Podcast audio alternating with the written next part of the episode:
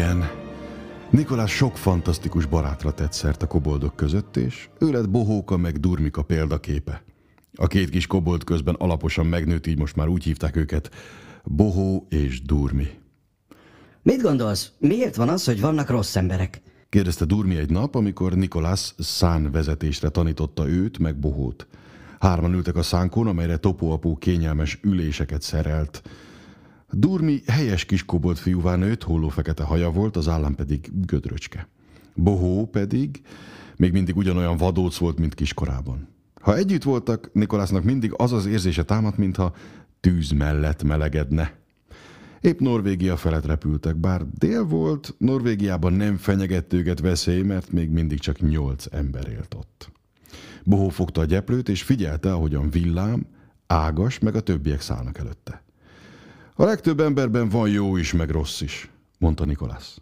Mint a rénszarvasokban? Felelte Bohó. Hát, igen, azt hiszem.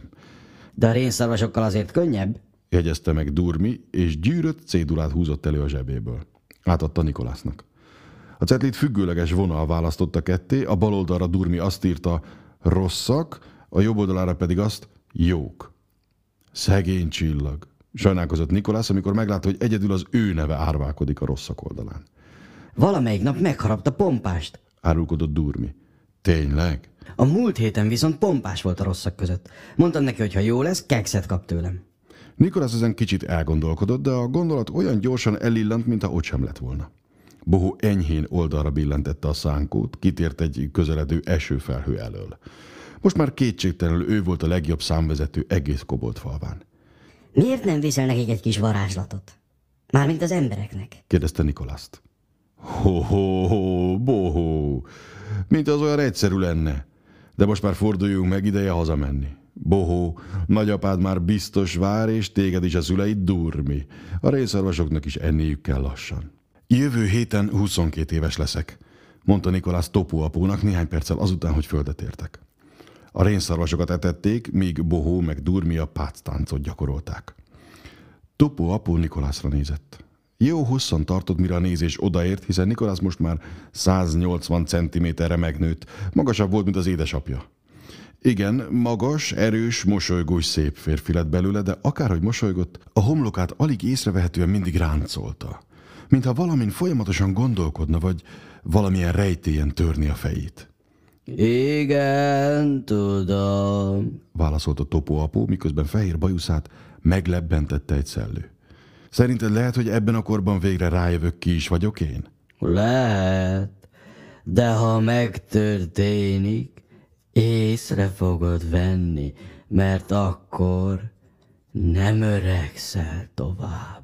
Nikolász már tudta, hogy a koboldok, vagy akik magukban hordják a koboldok varázslatos természetét, csak addig öregszenek, amíg el nem érik azt az állapotot, amikor teljes mértékben elégedettek lesznek azzal, akikké lettek. De neked is eltartott 99 évig, figyelmeztette Topó apót. Igen. Sohajtott az öreg kobold. De azért ez nem olyan gyakori. Egy darab kekszet dugott csillag szájába. Tessék, te vérmorgó. Igen, de Ezzel most ne gondolj. Nézd csak meg villámot, nézd meg az agancsát. Két éve nem változott semmit. Ő is megtalálta azt a kort, amely számára tökéletes, pedig nem sokat töprengett rajta. Nikolász most a nagy ösvény felé fordult, amely a hét kanyar utcába futott. Nézte a klumpakészítők műhelye felett függő, hatalmas klumpát, meg a kis festett búgócsigát a játékkészítő műhely fölött. Látta, hogy Min-Min a képes koboldhírek legfrissebb számát árulja a bódéjában. Minden koboldnak megvolt a maga feladata. Aztán visszafordult a mező, a szarvasok meg a tojásdattó felé, amely most kevésbé hasonlított tükörhöz, a viza ugyanis lágyan fodrozódott az enyhe szélben. Muszáj lenne valamihez kezdenem. Valami nagyhoz. Jóhoz. Semmi értelme annak, hogy én vagyok a vezető, ha nem vezetem a népemet sehová. Nos, Mondta Topó apó. Tudod, hogy akármi mellett is döntesz mi, támogatni fogunk. Itt mindenki szeret. Repkény anyu óta nem voltak ilyen boldogok, akkor boldog még Vodol is megkedvelt. Nikolász hangosan elnevette magát. Hát ezt el sem tudom inni. Pedig így van. Erősítette meg Topó apó. Végül csak felülkerekedett benne a jó. A jóság pedig gyorsan terjedt túl a falu határán is. Hallottad, hogy a glimpik már nem termelnek daruhájat?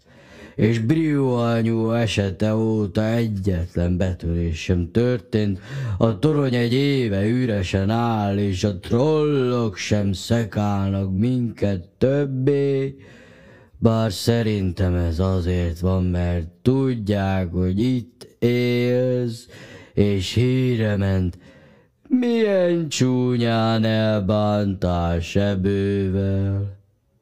Karácsony, apó, a troll ölő.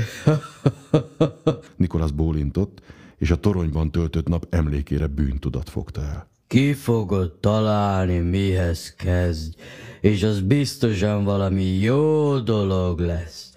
Mi itt mind felnézünk rád, és nem csak azért, mert kétszer akkora vagy, mint mi. Nikolász és Villám ezt elég mulatságosnak találták. Nevetett Nikolász, és répát adott a szarvasnak. Aztán eszébe jutott valami. Vajon hogyan tudnék távcsövet szerezni?